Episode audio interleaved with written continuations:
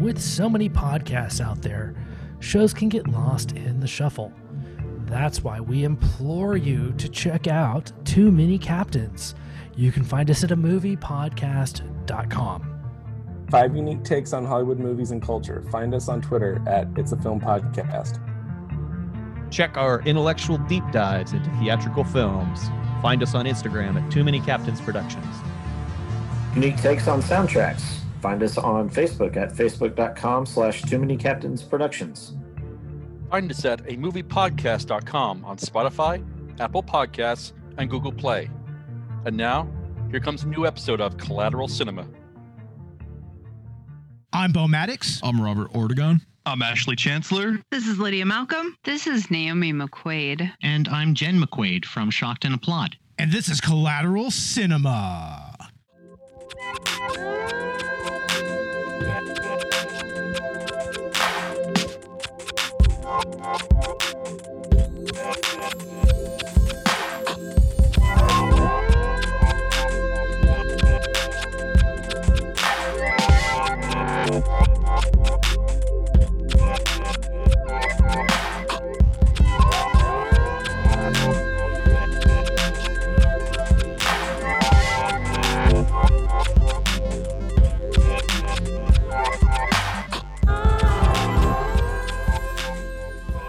Welcome to Collateral Cinema, the only movie podcast that matters, where we focus on good movies, bad movies, and everything else in between in the world of cinema. We are podcasting straight from somewhere in South Texas, and yes, my friends, we are a 420 friendly podcast. So, whatever you have, be it dabs, blunts, bongs, or joints, smoke it if you've got it. And everybody, we are returning to a perennial favorite of ours, Mr. David Lynch, right, Robert? Yes, we are. Yeah. This is our second Lynch film, right? Yeah, it's our second Lynch film. And it's quite possibly one of the more interesting movies. I would even say more accessible. And before we reveal what the movie is, we'll go ahead and allow our guests to introduce themselves. And we have Shocked and Applaud with us. Go ahead and introduce yourselves. Hello, I'm the ineffable Naomi McQuaid from Shocked and Applaud. I'm Jen McQuaid, the producer and audio editor. And this is Lydia Malcolm, just another person who's talking about movies on the internet. Excellent, excellent. And just go ahead and give us like just a general breakdown of what your show is about. Yeah, I, I would categorize it as one of uh, the only show that takes longer to talk about the movie than the movie runs itself. Every every time. Oh wow!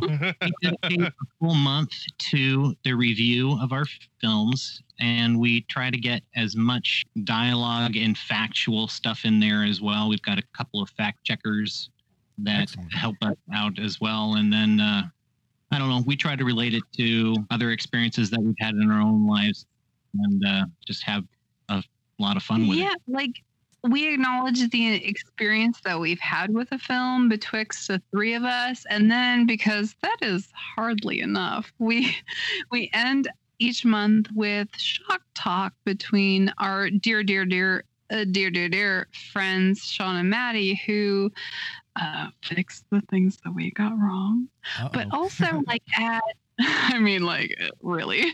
And then they throw in like our our reviews of our podcasts and their own thoughts and feelings about the experience. And it just rounds out like the whole month of the experience, I would say.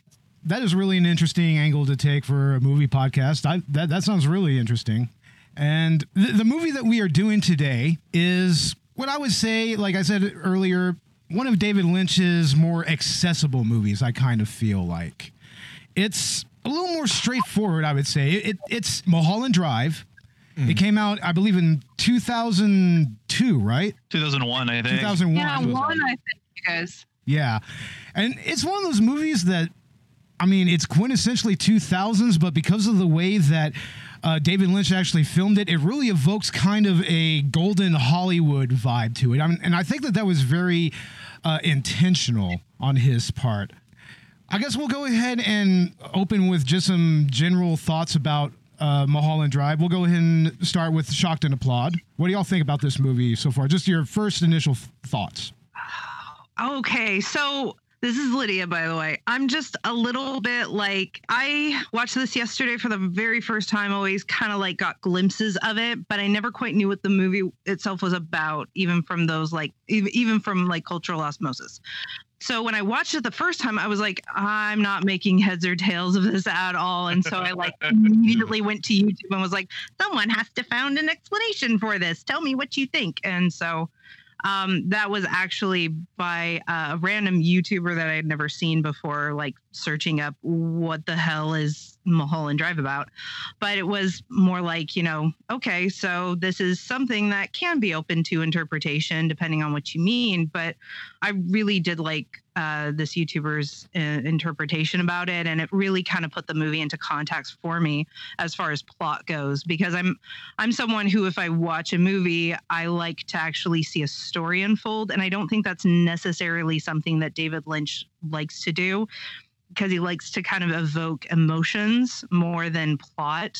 Um, he likes to evoke themes and like let you see what the character is more than he is. He's not very plot heavy, or if he is, it's not very like, you know, very straightforward plot. I guess is what I would say. Yeah, I kind of get what you're saying. I mean, I'll go ahead and go to Ash on this one. What, what, do you think about that? Do you think that this movie is straightforward or not, especially compared to what you saw in Eraserhead, Ash? Well, like Lydia's, I just watched this yesterday for the first time. And this was honestly one of my early experiences with David Lynch. So I also just watched Eraserhead in preparation for this podcast because I know that was the episode that y'all had done right before I jumped on the podcast. So I wanted to kind of compare and contrast that because the only other David Lynch thing I had seen prior to any of this was Dune, which you know obviously isn't even David Lynch's original work, but rather an adaptation. But I'm definitely noticing the surrealist qualities that are present in all three of those movies, and comparing and contrasting this with Eraserhead, um, I think I would agree that it's definitely more accessible uh, it's definitely a movie that would um, appeal to a more modern audience, being that it was you know made in 2001, uh, and it does kind of get into the Hollywood culture. Not only that, but it's not nearly as crazy. I mean, most of Mulholland Drive seems to be fairly. I mean, for at least two thirds of the movie, most of it seems to make sense. Like it seems to be. Uh, realistic you know it seems to be like some you know the shit is really going on despite you know, other than of course the fact that we've got some disconnected, you know, uh, parts of the narrative that don't really, not really sure where to place them in. But then, you know, by the end of the movie, that's all put into context, and the whole thing turns upside down, and you start to wonder, you know, what's real and what's not. Mm and and that's what's crazy you know is is you know what is this movie is are, are there parts of it that are dream which is you know obviously the popular interpretation or is this some kind of mobius strip where everything goes around in a loop? It's not clear and what i thought was interesting was to see how many different interpretations there were about this because there's definitely a logical interpretation right? But there's also you know, just just there's so much more ambiguity to it, and even David Lynch has kept his lips sealed about that. Yeah. Well, as he's wont to do. I mean, that's kind of a common thing with David Lynch. He absolutely does not want to really let anyone know what he's actually trying to do with his work. Yeah. Uh, Robert, Grounded. What, grounded is the word I would say to compare this versus more. It's more grounded it's than than Eraserhead is. Yeah. yeah. I um I think no matter how many times you see it, something like this, a David Lynch film, or even The Shining, it's kind of like you're seeing it for the first time. By the way, th- this is my third David Lynch film I've ever seen. And, you know, Eraserhead was something new to me. That was something that kind of like took seven years for him to make and it just blew your mind. It was kind of like you were watching The Twilight Zone or some sort of a Rod Serling story, you know? I don't know. I would say that it's probably a little more penetrating than the Twilight Zone, yeah. but I, I kind of get what you're going at there because, you know, I mean, there, there is always kind of a moral to the Twilight Zone's. Uh, yeah. Uh, like writing and everything, like like where it always ends up at. Exactly. But the second film, Lost Highway. I mean, I, have yeah. watched that twice, just probably as much as um, Mulholland Drive. Yeah. I've only seen Mulholland Drive like three times, and you still don't know what to expect every time you go into this. You know what I mean? David Lynch has got something up his sleeve every time. You know? Yeah. Well, what's interesting about Mulholland Drive is that initially he was going to make this a television series, much in the same vein as Twin Peaks. What do y'all think this would have been like as a TV series? Would it have ended the same way that it did? Would it have had different, you know, uh, segues into different story arcs? I mean, what would it have been like? You guys, look, I hate to step in. This is Naomi from Shocked and Applaud, like having to put my toes into your kiddie pool. Okay. When I look at where this movie begins, I'm like, oh, there's a femme fatale type who makes it out alive and then she falls asleep in a bush. But okay, we'll set that aside for a second. And then there's some guys who are like sheriff detective types and they're like actually securing off a crime scene for once as opposed to letting like reporters or random citizens wander through as one might. Like I was like, oh, they might figure this business out. Like they don't do anything with that. And it screams to the fact that this movie was going to be a series in mm, what gen other half of my brain. 99. Thank you very much. um, uh, thank you very much to she. Is very right. Like we were gonna like cut it off and like let it go and be like, hmm, let's pick it up with some officers and some like detailing and let's go after this business. And they didn't do any of that. They were like, mm, here's a crime scene. And I was like, that's a pretty good, that's a pretty good crime scene for a, um, I, I happen to consider myself like a true crime enthusiast. Yeah. Like uh, my favorite murderer follower, like yeah, let's like not trump against some stuff. Let's do it. And then I never heard any of it ever again for the entire movie. I was very angry about it. Like, it good. They could have followed some people. I assure you, they would track. They would have tracked them down like no less than like 60% through the movie. They've been like, um, ma'am, it seems as if you've put out a hit on some people. and we don't that. And so you're going to have to come into cus- custody. And she'd be like, I'm very much on crack cocaine and I can't come into this. and they've been like, that in a in of itself is unacceptable. So mayhaps you come into custody. yeah, and like it would have been done. Like we wouldn't uh, like as much as I approve of two hours and twenty minutes of a film, we would have been done an hour and thirty five minutes. So, so you kind of feel like it could have used maybe a little trimming around on the time and everything, and and maybe a little more of an emphasis on like a police procedural kind of thing. I mean, I love okay, and you can yell at me about this, but I love non sequitur um psychedelic bullshit. Oh, okay. I don't mind it. I don't mind it at all. But if you're gonna give me linear crime procedure, you're gonna have to give it to me in a respectable and reasonable way. And this movie gave me neither. And it's interesting because what you're describing is pretty much what Twin Peaks is. That is David Lynch's police procedural, as far as you know his overall style and everything. But I mean, yeah, that would have been interesting to actually meet the policemen that were investigating all of that. Like, what do you think, Robert? I still have no idea.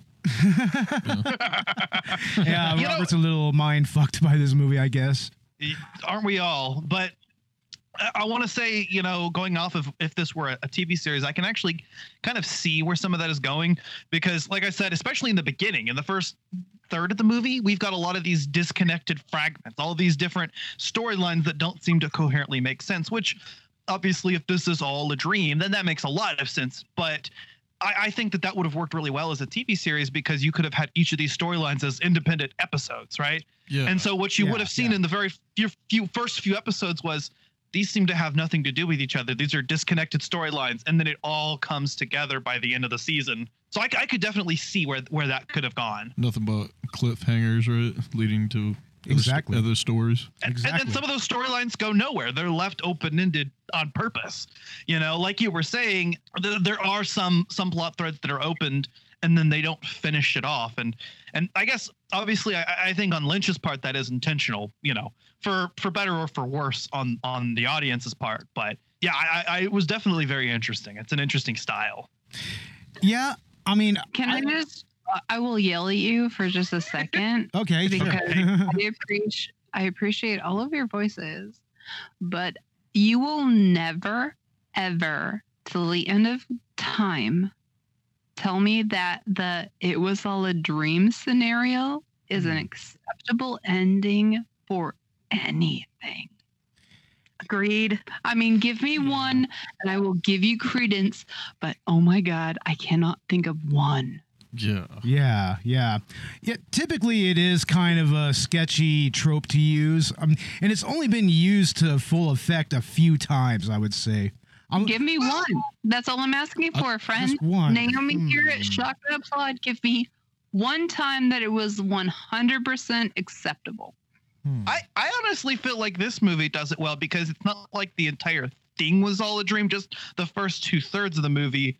And all of the that that entire dream is uh, essentially Diane's uh, wishful thinking and her, you know, what she envisions and what goes through her mind in a different way of telling the story to us, the audience, prior to her suicide at the end of the film. So Yeah. for me, I, I- think it didn't it didn't raise a red flag as a oh this is all the dream trope, you know, because usually that that is kind of a garbage. It, it's it's been done too much, but I, I do like the way it was implemented here, and that you know not the entire thing was a dream, but just the first two thirds of the movie, and it actually feels like a dream. And when you're watching it, you don't quite realize it until you look at it in retrospect. Yeah.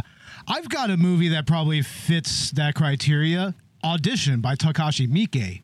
I would argue that that is where the dream trope is kind of used to full effect. Well, Oh, Flesh it out for me because I don't know that one. it was the pilot episode. It was yeah, audition by Takashi Miike. It's uh, this one movie producer. He does an audition to try to find himself a wife. He becomes enamored by this one lady named Asami, and it doesn't turn out particularly well for him. Needless to say, it kind of descends into an absolute nightmare. But I would say that that's a movie where the actual sequence that looks like a dream, it kind of makes sense that it would be working that way because it's pretty obvious that the main character is knocked out with a drug or something. So he could be mm-hmm. hallucinating all of that while he's sleeping. It's like a lucid dream. Like Yeah. I thought this this movie reminded me of two movies. I thought it was like a Fight Club scenario happening, Yeah. mixed Yeah. with Vanilla Sky. Vanilla Sky. I you want to know? You want to know a film that does it right? Killing Night. Yeah, exactly. Look that up on YouTube. That's that's Robert's movie, by the way. And Ash is editing. Ash's And editing. We all did it.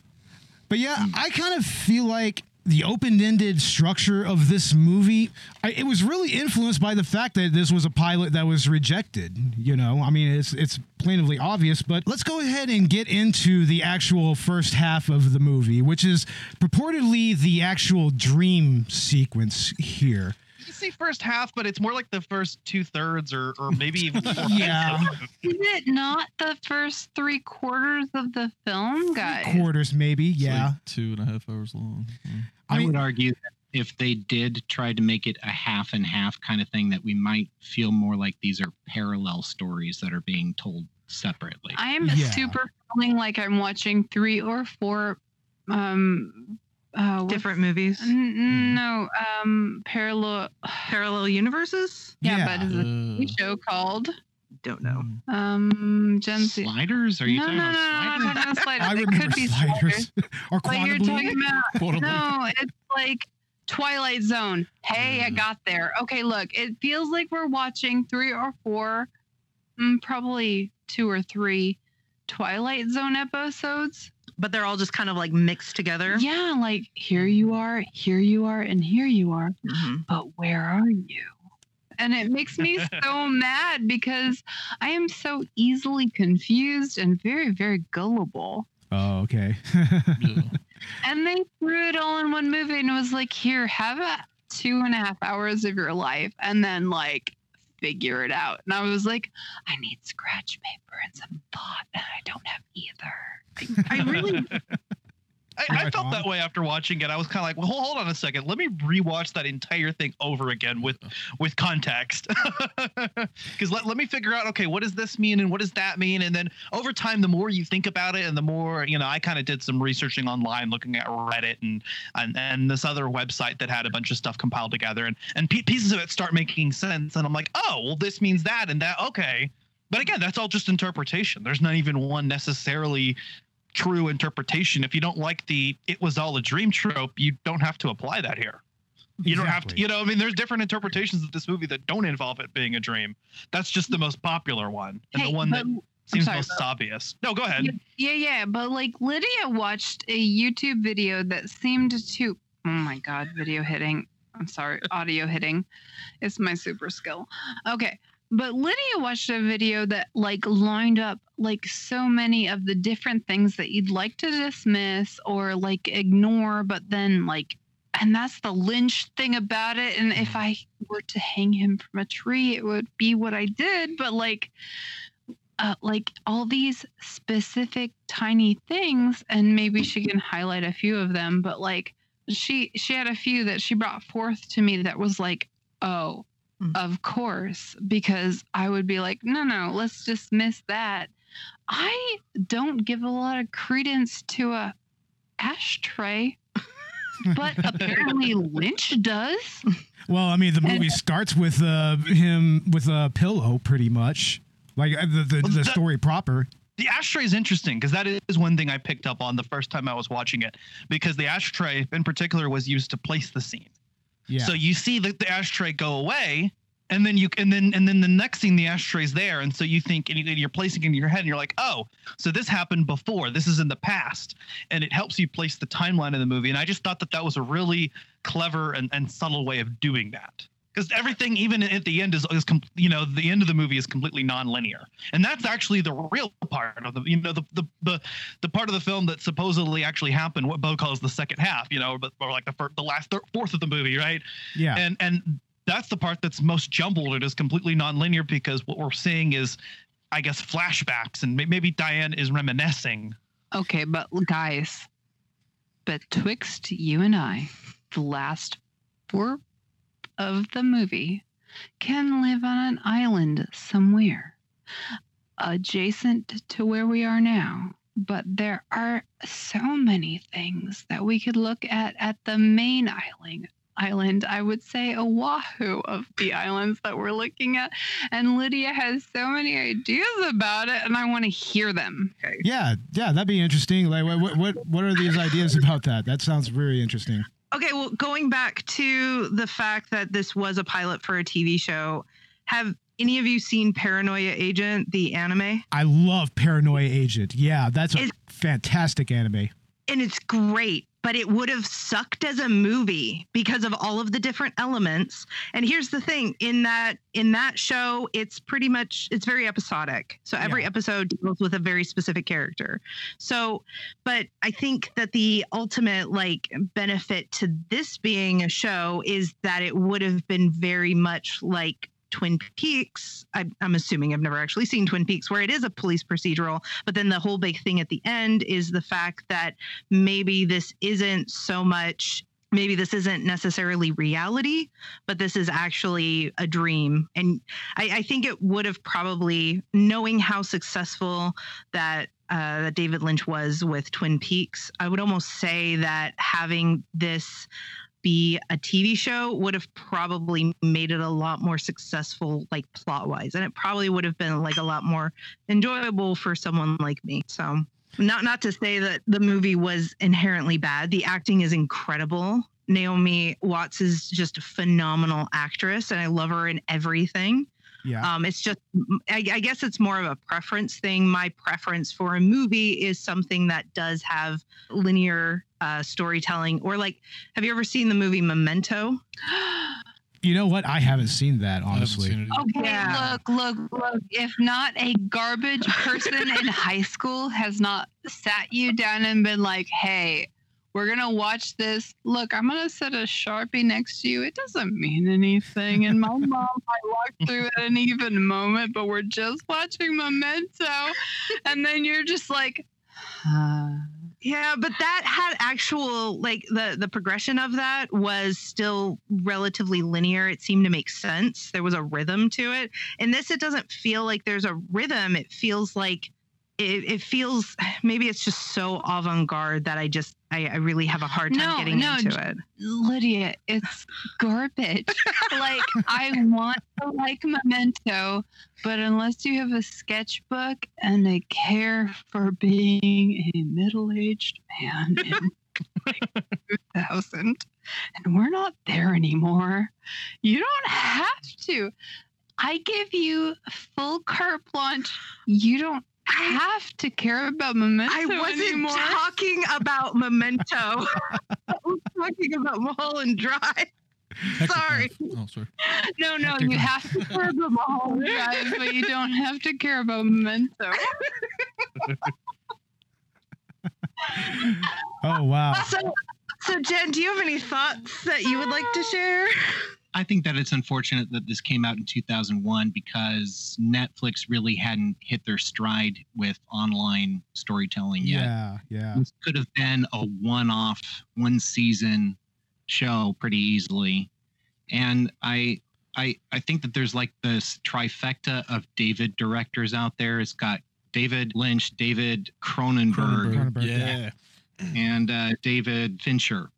And between these three Davids, they tell some pretty strange stories. But this one, like, if uh, this one is as accessible as something like Seven is, whereas like Eraserhead is like eXistenZ of the Cronenberg stories. Yeah, Like, there's yeah. there are different levels for how how manipulative the director is going to be to the audience, and this one kind of hits in the middle it's it, he'll allow you to believe that it's just a you know a stream of consciousness or that uh, all of these are just dead ends in plots. And he doesn't really he wants you to look step back from ex, uh, believing that the plot is the most important part of a story and have you believe that the themes are important that the characters are what they're feeling is more important. And he'll he'll kind of lead you into believing more that this is film as art Lynch has always been a very emotional filmmaker. I mean, even going all the way back to Eraserhead, I mean, you know, the common accepted theory about Eraserhead is that that's because of his anxieties about his upcoming parenthood and everything. So that does seem to hold water. But another thing that I kind of feel about this movie is that it's kind of David Lynch's love letter to the golden era of Hollywood. Because, I mean, for one, you know, Rita, she she gets her name from Rita Hayworth. I mean, you see a Gilda poster in the apartment. And a lot of the cinematography to me kind of evokes that. It's it's maybe just a few color gradings away from being technicolor almost. Okay, look, a lot of this film, Naomi here. Hey, what's up? Yeah, hello. a lot of this film looks like garbage.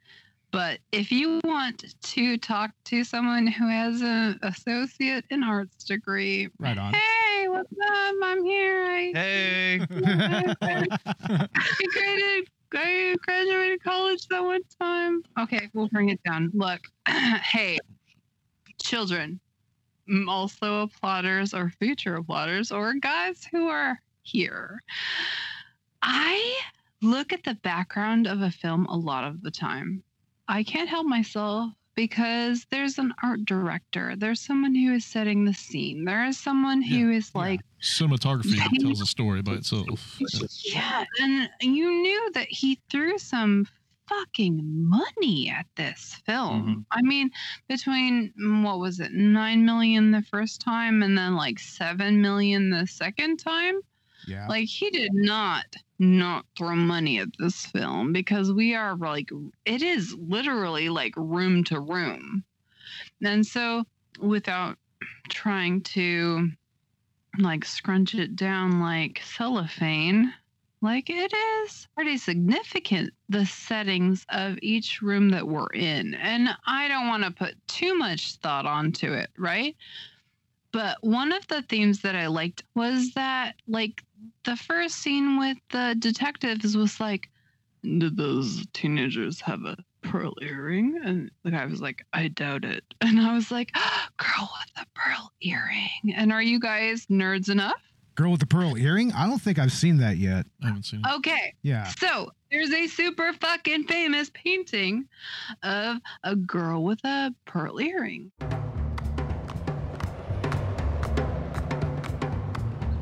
Believe it.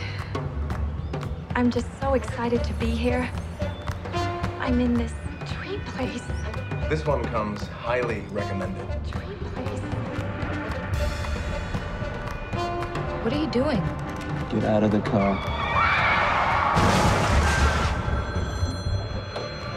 Yeah, the girl is still missing. What's wrong? I just don't know who I am. I wonder where you were going. Mulholland Drive. Come on, it'll be just like in the movies. We'll pretend to be someone else.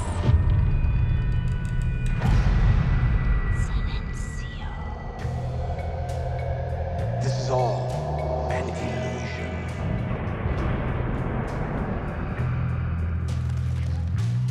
You want to know who you are, don't you?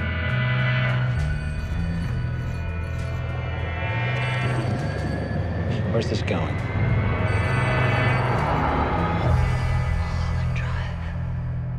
It's been a very strange day. Getting stranger. But okay, so it's a it's actually a servant who had her hair done up in a protective wrap, who was white presenting, and as much as you want to work with that, she had one pearl earring, right? Oh, that was Vermeer, right? I have no fucking clue, friend. but I, I know enough to say that there's like a super famous painting called The Girl with the Pearl Earring, right? But the actual p- painting that they reference is oh my God, hold on, hold on, hold on, hold on, hold on. With all of your asses, hold on. I, I, I paused it on something that I was looking at earlier. And Jen knows what I'm talking about, and she's super mad that I don't know what I'm talking about. I think that we should kind of loop back to you. you cannot because it is a portrait of Hey, we could take it all out in post, right? feel, feel free. That's all I've ever given uh, Jen the agenda to do. There is the portrait of Beatrice Cenci. Hmm. Are you familiar? I doubt it because I looked it up today. Probably not. I, I've never heard of Beatrice? that name. Okay, so her father-in-law or somebody beat the crap out of her, and so she stabbed him to death, and he deserved it. Ooh, nice. Damn. Right? Can't disagree. That shit is reasonable. So what happens is they say, "Oh, do you think any of these other dead kids had a pearl earring?" And the guy's like, "I don't think so." right? Right. But then they pan into the apartment that Naomi Watts' Betty character goes into, and she's like, I don't know anything about this place. And then they pan past this portrait that's easily mistaken for girl with a pearl earring, but it's actually Beatrice Sensensi, Hmm. who was killed because her father-in-law or some such person tried to kill her, and then she was like, No, no thanks, and then she's killed him. Shit. Wow. Damn. Yeah. because it's all about the difference between committing a sin and being like are you responsible for the thing you did because it was obviously evil or within the context of circumstances are you a piece of garbage or not because of everything you see in context. Yeah. Which kind of loops back to the uh, the way that the movie kind of plays out. Like, is Diane inherently evil um, because of what she did, or uh, is she kind of justified in it? I think she's just extremely just emotional about everything and she lets that cloud her head because it's very obvious that she doesn't really want Camilla to die. She's she's very reluctant in putting out this hit on her. And yeah, a lot of that is reflected in the more dream sequences throughout the movie, you know, especially with the incompetence of the hitman when we first see him. I mean, she really, really wants to believe that that he's so incompetent that he would just totally bungle the hit. And in, in a way, the the first time we see Rita slash Camilla, she's in the limousine and they're about to the, the hitman's about to shoot him or shoot her, excuse me. And then you have the car accident just come out of nowhere and just waylay them. That that's Diane actually really wishing that and hoping that this hitman will fail. Yeah, that, the whole dream is set up, and and Rita as a character is you know essentially Camilla had the the hit failed, and so you you kind of get this regret in her character. So is Diane evil? No, I mean, is there really such a thing as an evil person? Donald Trump. oh, we're, we're going there now, huh? God, damn but it. you know, I- you know, is there such thing as an evil person, or you know, and and or is it fully justified? No, of course not. But you put yourself in her shoes, and you understand the feelings that brought her to that point, and you understand the regret. And this, the entire, you know, three fourths of the movie is her fantasy vision of, and it's interesting that she even separates Camilla into two different people. That's what I thought was cool. Is you have Rita, who is the person that she's attracted to, the person that she loves, the person who looks like her, and who survives the hit and has a completely is a brand new person who has no recollection of who she is. And then there is the person who the, takes Camilla's name. Who is put in the position of getting the lead actress part through nefarious means, through conspiracy, because this is all wishful thinking on Diane's part, and and that's actually the girl that Camilla was kissing and she has Camilla's name. And so it's interesting that her brain separates those two things. And and she does a lot of that. Her brain does a lot of making things out to be different and, and putting this reality that doesn't exist. And sh- she continually reminds herself. Her mind also fights back and continually puts the guilt back onto her at several points throughout the movie. Yeah, what's interesting about that is when you, after they uh, see the uh, the body in Diane Selwyn's apartment, Betty fashions a blonde wig for Rita. So I mean, it's kind Yeah. of bringing it back all together and everything. That's before the scene at Club Silencio, which to me is my favorite part of that entire movie is Club Silencio. Ro- Robert, what did you think when you saw Club Silencio, and what do you think of the performers and what they represent? A lot of golden age Hollywood, right? Oh, definitely. You know, yeah, they were bringing back the old golden age, which was like 1920 to 1960. Yeah. Right. And that's kind of reflected in Club Silencio, right? Yeah. I mean, it, it kind of has that vibe of an old school club like you'd see in the old movies. Like the old 50s, like kind of like you're watching Hollywood Land with Ben Affleck, right? Yeah, Playing kinda, Chris- sorta. Playing Christopher Reeves. Yeah. Hey, hey guys. Yeah. Okay, look, I gotta do, and this is just me. Can we just do an age check right now? Age check. I'm 38. Wait, wait, you are? Yeah, I am. Um, 24 years old. You are not 24. Shut up, dude. No, you My aren't. character is 24 years old. Okay. Oh my god. Right, I'm yeah, Robert's 31. 31. I'm uh, I'm 25.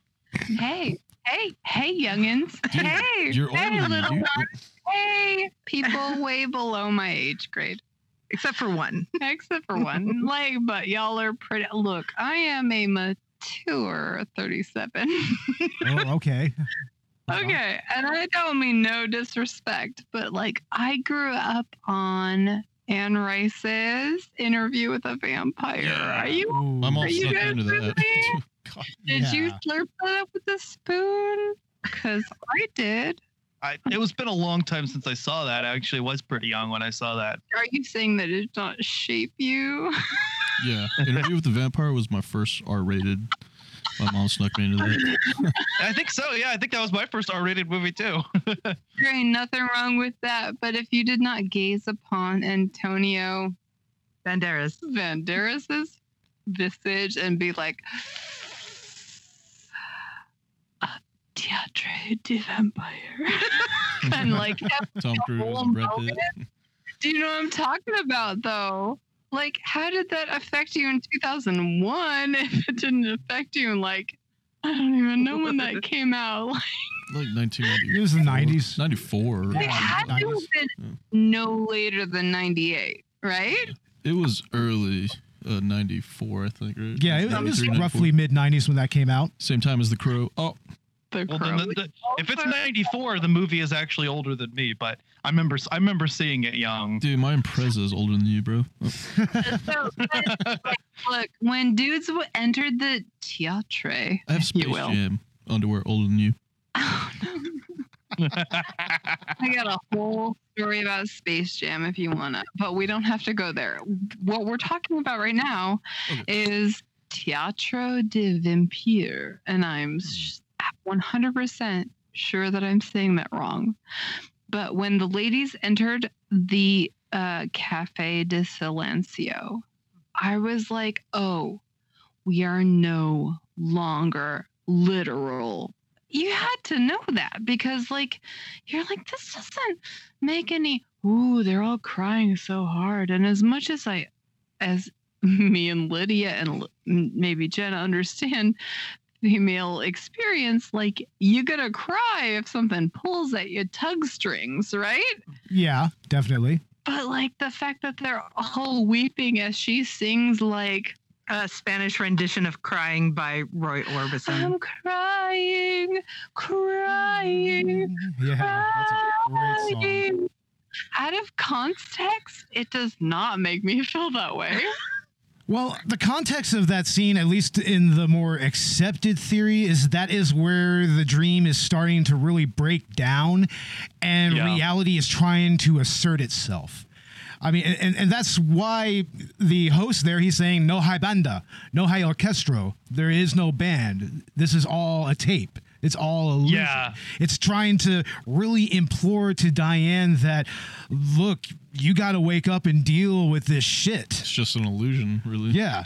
But when you're the audience watching this for the first time, it's starting to break down on you, and you don't understand what's going on. And that and that scene confuses you so much until you look at it in retrospect. You know. Well, I would argue that the first time you see it, you're you're probably supposed to kind of be in Betty and Rita's shoes. Like you're pretty much in the Yeah. same boat with her. I mean, they, they don't know why they're there. All they know is that Rita implored them to go there, and it's really just coming to the end of their journey in in, in the so-called dream world. Yeah, I I would agree with that because like I mean it's just kind of like very obvious that not not just because of the fact that they're saying that this doesn't exist, but because of the fact that it's like, you know, 2 in the morning and this club is still coming up, but Right.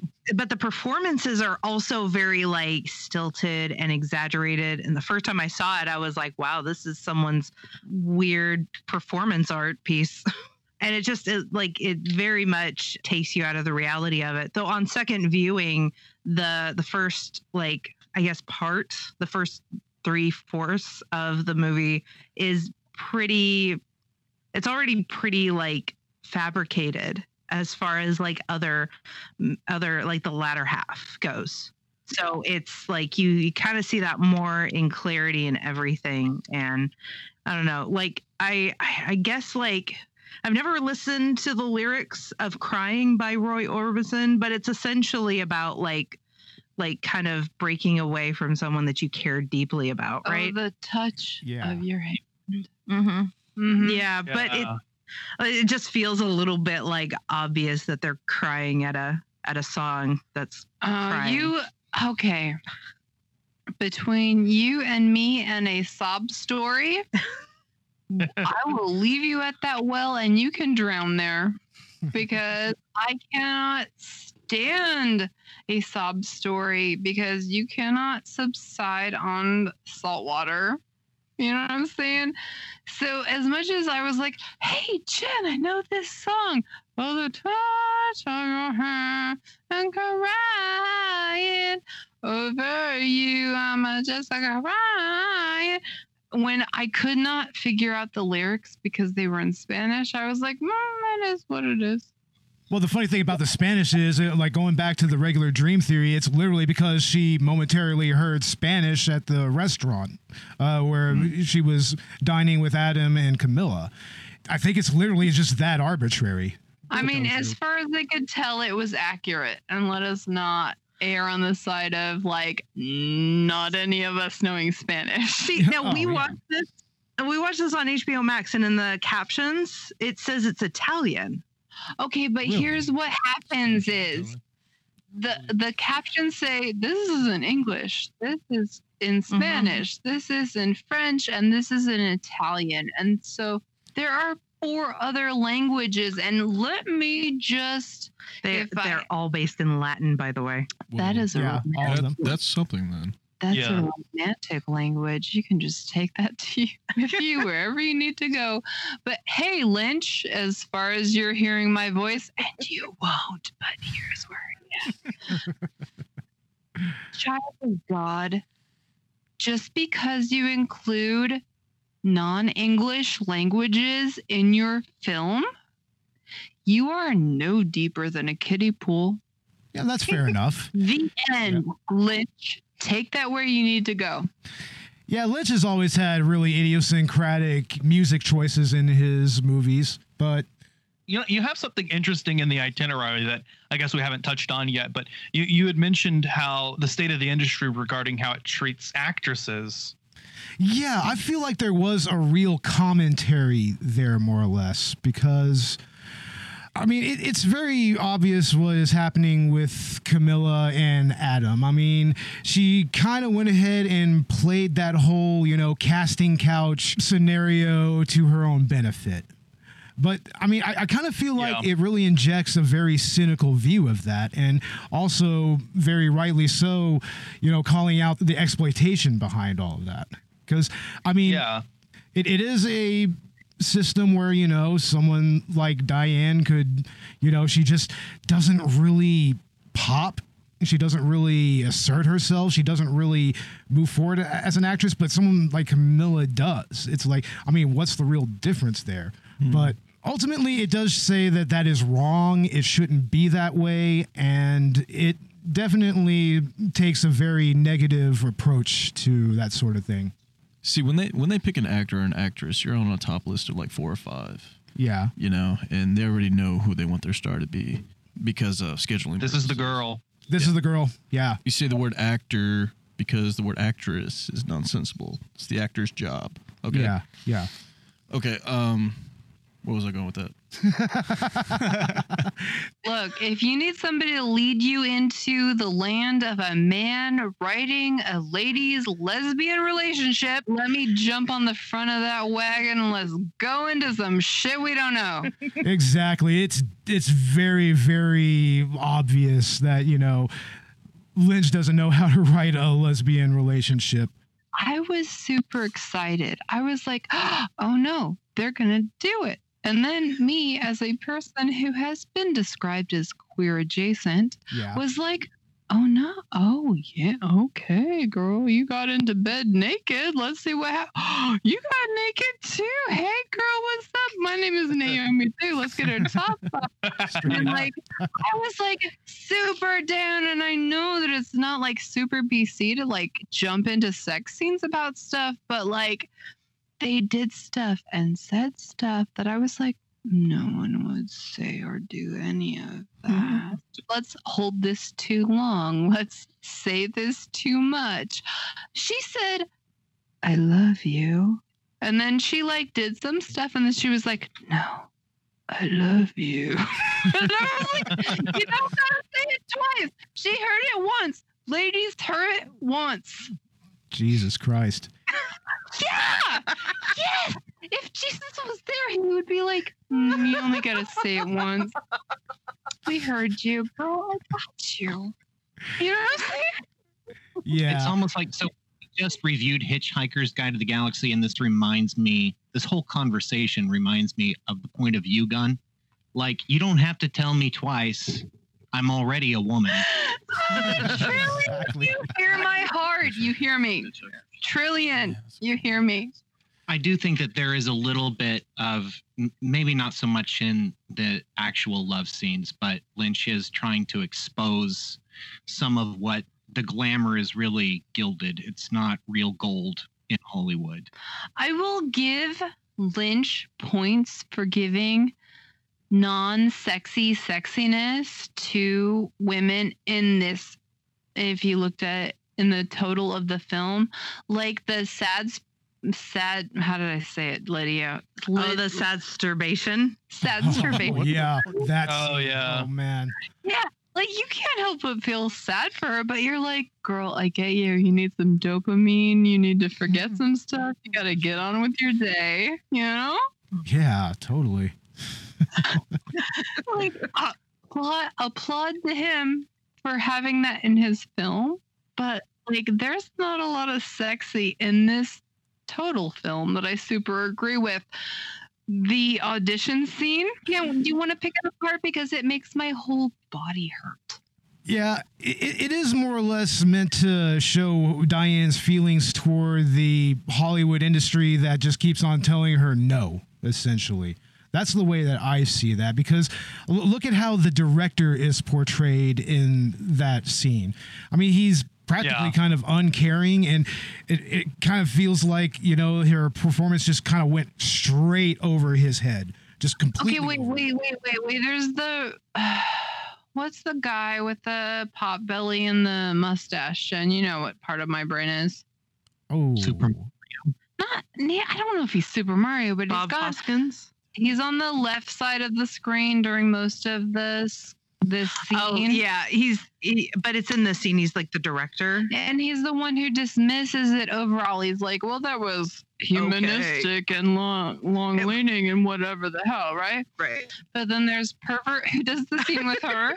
and then there's like guy in the polo and the button up who's like super down. And then there's like the like the discount Deschanel and her boss, who was the redhead who was mm-hmm. married to dude for like 10 years. Right. And then there's like girl who's making out with the Ron Howard type. and then like dude is like dude is like, give me the cl- I want to do the scene close up. And she's like, I don't know. He's like, yeah, no, I want to be really close up about it. And then mm-hmm. look, they do the creepiest scene I've ever seen in my whole life. He, he was also like, I'm I'm not just acting. I'm not acting. I'm reacting. Like putting it all back onto the to the women that he's been auditioning I'm not with. acting, I'm reacting. Should be the number one reason you cut anyone from your script. well, and there's the social commentary in the film, and, and actually from Diane's perspective is, you know, she sees what she has to go through in order to make her way up. Yeah. You know, and what she has to put up with, and and that's very present. I agree. The difference between how she carries out the scene in the kitchen with Rita and how she carries out the scene with D Bag McQuaid, not related, not related to any other McQuaids. Like she, I mean, admitted that the scene is transformed and it's much better but like the fact that she guides his hand onto her hip the second that happened i signed out. I was like mm, i don't have the emotional space for this. I haven't talked to any of you people. Ever again. And i did not check in again. Even though we watched it twice i did not come back in un- until we were in the hallway Okay, so I just want to say something about this scene because it was something that really kind of, you know, bothered me. In the context of the scene, Naomi, uh, sorry, Betty's character do it. is ultimately angry about her dad's friend and them being in a sexual relationship. And it kind of makes me wonder like, I mean, the fact that she talks about like bringing the police involved, it's like, so was she underage when they had this relationship? i 100% she was And that was like, that's what really took me out of the scene, especially since they kind of like, I mean, uh, when they're playing it up, when it's just Betty and Rita playing it up, it's so like cheesy and it's so like, you know, i'm gonna kill you yeah, but it then doesn't matter at all in the kitchen. but in the actual moment, it's completely different, and it's played like in this mouth in this in this one in this in this very in this dream sequence Mm-hmm. that it seems so like uh flighty and the dialogue just feels so you know like played up like it's this like 1940s film there is this it's like this is the one moment where it feels like that facade drops and it's played so straight and so serious You want to know what I say, Lydia? feel free Between you and the gentle persons or gentities, if we will, in the room, mm, it's wet on wet, and that's very, very gross. yeah Oh, yeah. Yeah, I, I agree on that. I mean, every there's just so many things that are unsettling about that particular scene. I mean, because first everybody is just so friendly, you know, they seem so inviting, but then when they actually get into the gist of the scene and say that again? That girl with the black hair, we played it super close. I want to do that again. You know what I'm talking about. Yeah, yeah, yeah, yeah. Ugh, gross. Also at the very end of it when they're walking out at the library uh, or i'm sorry out of the library uh, to the towards the elevator david lynch literally writes a line where a woman says you know oh just sometimes we're catty you know and i'm like okay We're not talking shit. As look, as you, I, and everyone else within earshot knows that when you step outside of man- management's ears, Mhm. sometimes you say some shit and you gotta because otherwise your brain would melt and your skin would fall off your bones. Mhm. you know? So she's like uh sometimes we're just catty. But it's like no you gotta talk some shit. Mm-hmm. You remember tell- the, the three of us would do that, guys? Dude. you're gonna tell me that you do it? Give me your top three. Well, we all all used to work used at the to work same at the same- store, okay. And and so like we just had just the worst experience with management there. It's just this give me number one too many to count. I'm giving you three and there are how many of you come on give me one Uh, yeah, probably an incident that involves some cigarettes that were kind of misplaced. Yeah, it, yeah. it led to a little bit of a scene, I would say. And I, I mean, I, I got sent home. And I got yelled at because Yeah. apparently I don't know how to read an inventory list. yeah, it, it's still some pretty fresh wounds right there, honestly.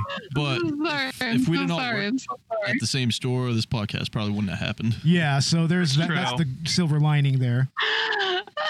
yeah, but I'm making twice as much now, and I am enjoying my job a hell of a lot more. So fuck that place.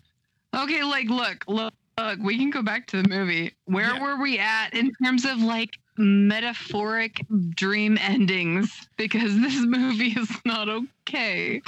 like if we were to check in on this movie in like a care facility, we would be like, this movie is not okay.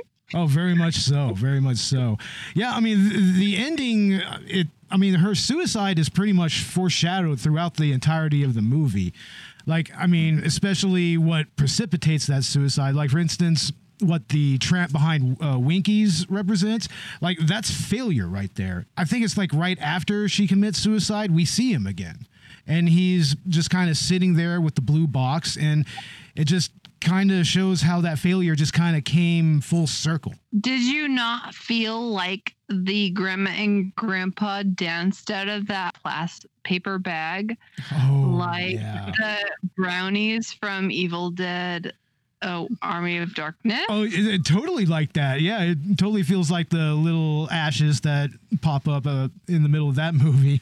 it kind of has, especially that jerky looking. Go ahead. Going off on tangents, we're good. Sorry. That's a cheap blow, but my god, did you not feel it? I did. Yeah, I agree. Certainly. Okay, but uh, then like we like we like landslide into the ending, don't we? A little bit. Yeah, it does kind of hit you like a brick wall a little bit, you know? But I mean, it it's exactly the type of ending I would expect for a story like this. You know, I mean, it's, it's a very Hollywood ending, definitely. Once again, evoking, you know, just the aura of Hollywood and the industry overall. I mean, yeah, in many ways, it can be a little bit of a meat grinder. Yeah, the Hollywood's Hollywood is a lot different than independent films in like New York or whatever. Too. Yeah. It's kind of embarrassing. Go ahead. I had a dream about this place. Oh boy. See what I mean? Okay. So you had a dream about this place. Tell me.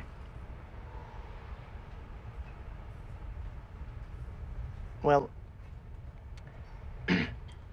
it's the second one I've had. But they're both the same. They start out that I'm in here, but it's not day or night.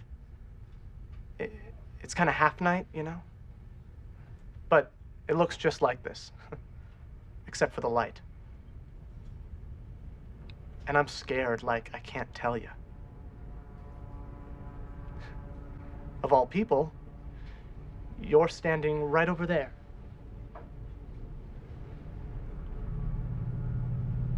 By that counter. You're in both dreams. And you're scared. I get even more frightened when I see how afraid you are, and then I realize what it is. There's a man in back of this place. He's the one who's doing it. I can see him through the wall. I can see his face.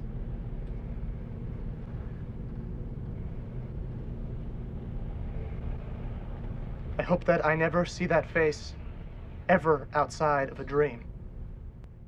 But anyway, I think that this is probably a good point to go ahead and start wrapping things up. I'm going to go ahead and pass on to the ladies at Shock and Applaud. What are your final thoughts on this movie? I guess we can go ahead and start with Naomi. Hey, look, we at Shocked and Applaud because we both revere and decry so much. I would say that the thing that I applaud the most, the thing that I love the most is the I think the visual consistency, the fact that they thought about bringing in the it's not the girl with the pearl earring, but like the lady who had an earring that was very much like pearl and that like continued itself through like as much as i would like to scream about how all of the women in the art in the backgrounds of the film were like super depressed or hiding behind glamour was very much how i would view going into mm, the hollywood atmosphere. I'm gonna steal one from jen and she can yell at me in a minute but the plot is second to the themes and the characters of this film. Like we are presented with so many beautiful visuals and we are presented with so many situations that are relatable to if not ourselves then situations that we see so many different characters going into that we can set that all aside and we have to watch the film set and this is probably why Roger Ebert was like this is a 4 out of 4 film for me because ha ha ha. I don't know why he sounds like Mickey Mouse he's like this film is amazing and worth thinking about after you've watched it. Uh, and that is because the themes and the characters are so very very strong but that you can watch it and watch it again and then really kind of digest it afterwards. And and as someone who has done that to no less than 20 films i sit and think about the thing that i've watched and maybe put a far too much thought into it. And i would like to caveat that with the fact that i've watched and reviewed earth girls are easy. Oh, wow. So like no banners there. Let's pass it off to somebody else. Yeah i i guess like if if this movie is fully interpretable and there isn't anything and this was just sort of like david lynch's uh, way of doing like a blank slate that anybody could see it it's a rorschach test this is david lynch's rorschach test let's just say that hmm. that's what he was going Yeah, for I guess you And I- interpret it the way you want, right? Yeah. Right. So I would almost think that Hollywood feels like this weird mix of art, logistics, and politics because you're trying to make something that is subjective. There's a lot of layers that go into it, and that's where the logistics kind of come in. You have to like plan things out because if things aren't planned out, then it just looks a little bit off. But there's also politics with the fact that the people who are in, you know, the who are in control of all of that money, they maybe want, you know, the the this one person for for whatever reason coming in and playing a part.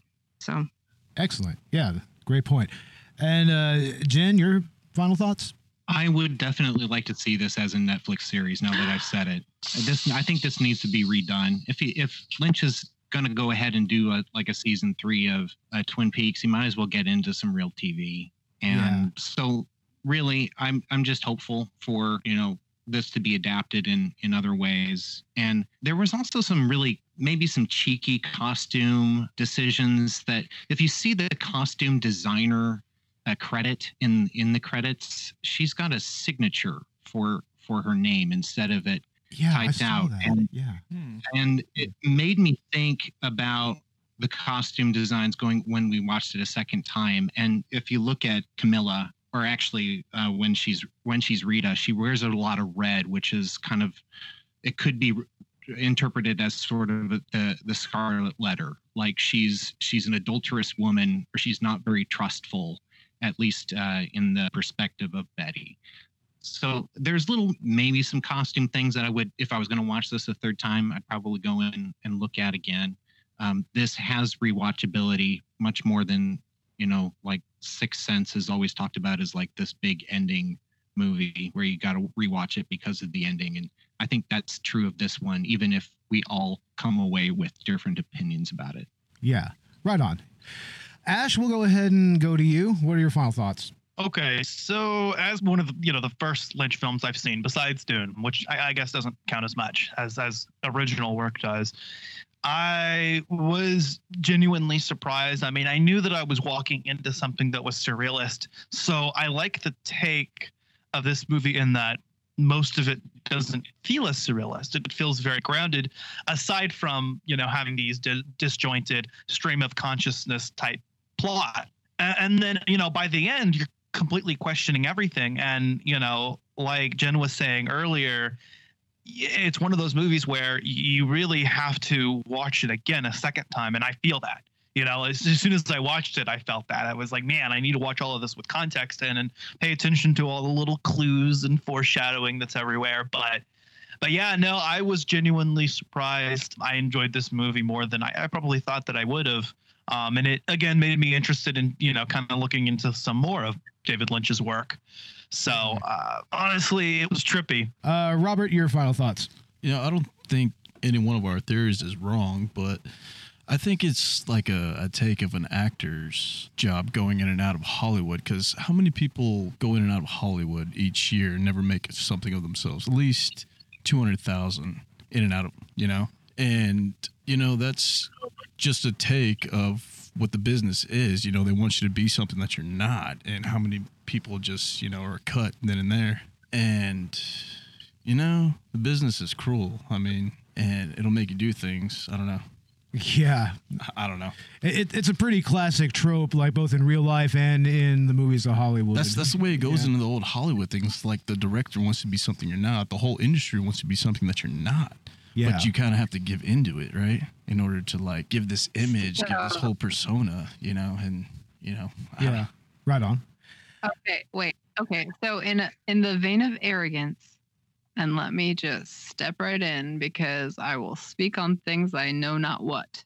Naomi Watts, because I care about her because she's my namesake and also she's the Jet Girl and Tank Girl, which is I want to be Lori Petty, but I will take Jet Girl in second place. But in 2001 ish, when this whole concept started swirling around the David Lynch universe. Naomi Watts was like on the verge of bankruptcy. She was about to get foreclosed on. She was like, I gotta get out of Hollywood. And then chick who was married to oh no, hold a second. You'll see how flawed my brain is. And it's super sad. But uh Scientology guy. Katie Nicole Holmes? Kidman. Nicole Kidman. Yeah, we got there, guys. Motherfucker. Okay. Sorry for the needing to edit that. Okay. Nicole Kidman was like, hey, girl, you got to hold on until the release of this movie. And she was like, okay. and then she did. And then she became like Hollywood. Like, what is she? She's not necessarily A list, but she's like B plus, B plus plus. She proved herself probably with this film. And uh, that in and of itself is something to be commended. I just wanted to put up there. Yeah, yeah, that that is definitely a good point. Naomi Watts is absolutely wonderful in this movie, and honestly, I, I wish that she would get more work. I mean, she was great in the Funny Games remake. So The Ring, the Ring, and yeah, King Kong with Jack Black. So yeah, yeah. She she was good. It, it would be good to see her get some more roles. But I like that you commend her as gorilla bait. but anyway, uh, my final thoughts. I mean, no matter what interpretation you approach this movie from, whether it's from the consensus theory or whatever, I feel like. I, I, get the whole thoughts about maybe you know it, it being disjointed and that it would make more sense as a TV show and whatnot. But I mean, I think that as far as David Lynch movies are concerned, like in this one, he actually leaves a lot more. At least in my view, he leaves a lot more for the viewer to really latch onto as far as the meaning and everything. And in many ways, he kind of spells it out in this movie, uh, which you don't really see in like Lost Highway or definitely not Inland Empire. Like that, that that's a whole nother can of worms. But I feel like you know this movie is actually also very entertaining in its own right, as entertaining as a David Lynch movie can be. So. I mean, I, I feel like it's an essential movie. Like you can get it on the Criterion Collection, or even if you just find it at just the regular DVD release. I recommend watching this movie and just going into it you know, expecting something a little both less abstract and more abstract at the same time somehow. It, it- it's definitely, like I said before, and I'll say it again, it's his most accessible work outside of maybe Blue Velvet or The Elephant Man. So I personally recommend it, even with the flaws that were brought up uh, uh, during the show. There, there's still a lot that I can take from this movie. You know what the whole deal about shocked and applaud is? That you can find something aborable about a film and still find something fantastic about it. Yeah. and that's that's not wrong. Like you don't have to only go base your viewing on merit. You can base it on aberration That's true. well, we'll go ahead and let y'all uh, plug your show. Where can we find Shocked and Applaud? You can find us on Twitter at Shocked Applaud. That is also our handle on Instagram. You can also reach us on our Facebook page at Shocked and Applaud or Gmail, Shocked and Applaud at gmail.com. Excellent. Also, I should mention that we do have a Patreon, which uh, is only a dollar a month, and we uh, just search for Shocked and Applaud on Patreon, and you should you should find it there. We also have shockedandapplaud.com, which has all of our links and access to whatever podcast channel you're looking for. woo woo jen good job Excellent. Ash, go ahead and plug Collateral Gaming. What's in the What's in the works, for there? Collateral Gaming? Hell yeah. Well, if you love Collateral Cinema, if you enjoy listening to us and you also love video games, you'll enjoy Collateral Gaming. Uh, we actually just got out our, we were a little late on it, unfortunately, but we, we got out our holiday special on Assassin's Creed Valhalla. And then we'll, our next episode is going to be Ghost of Tsushima.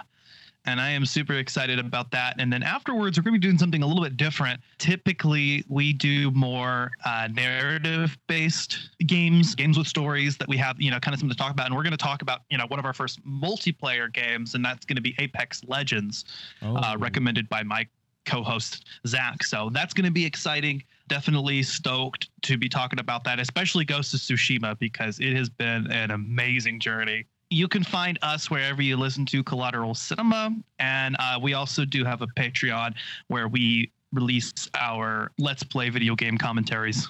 Excellent. And uh, Robert, you want to plug anything? Yeah, subscribe to my YouTube channel. Find me on Facebook, Twitter, and Instagram. And uh, look for Killing Night and some of my latest mechanic videos that should be uploaded. Right on. And you can find Collateral Cinema on Facebook, Instagram, Twitter, on Spotify, Apple Podcasts, Chill Lover Radio.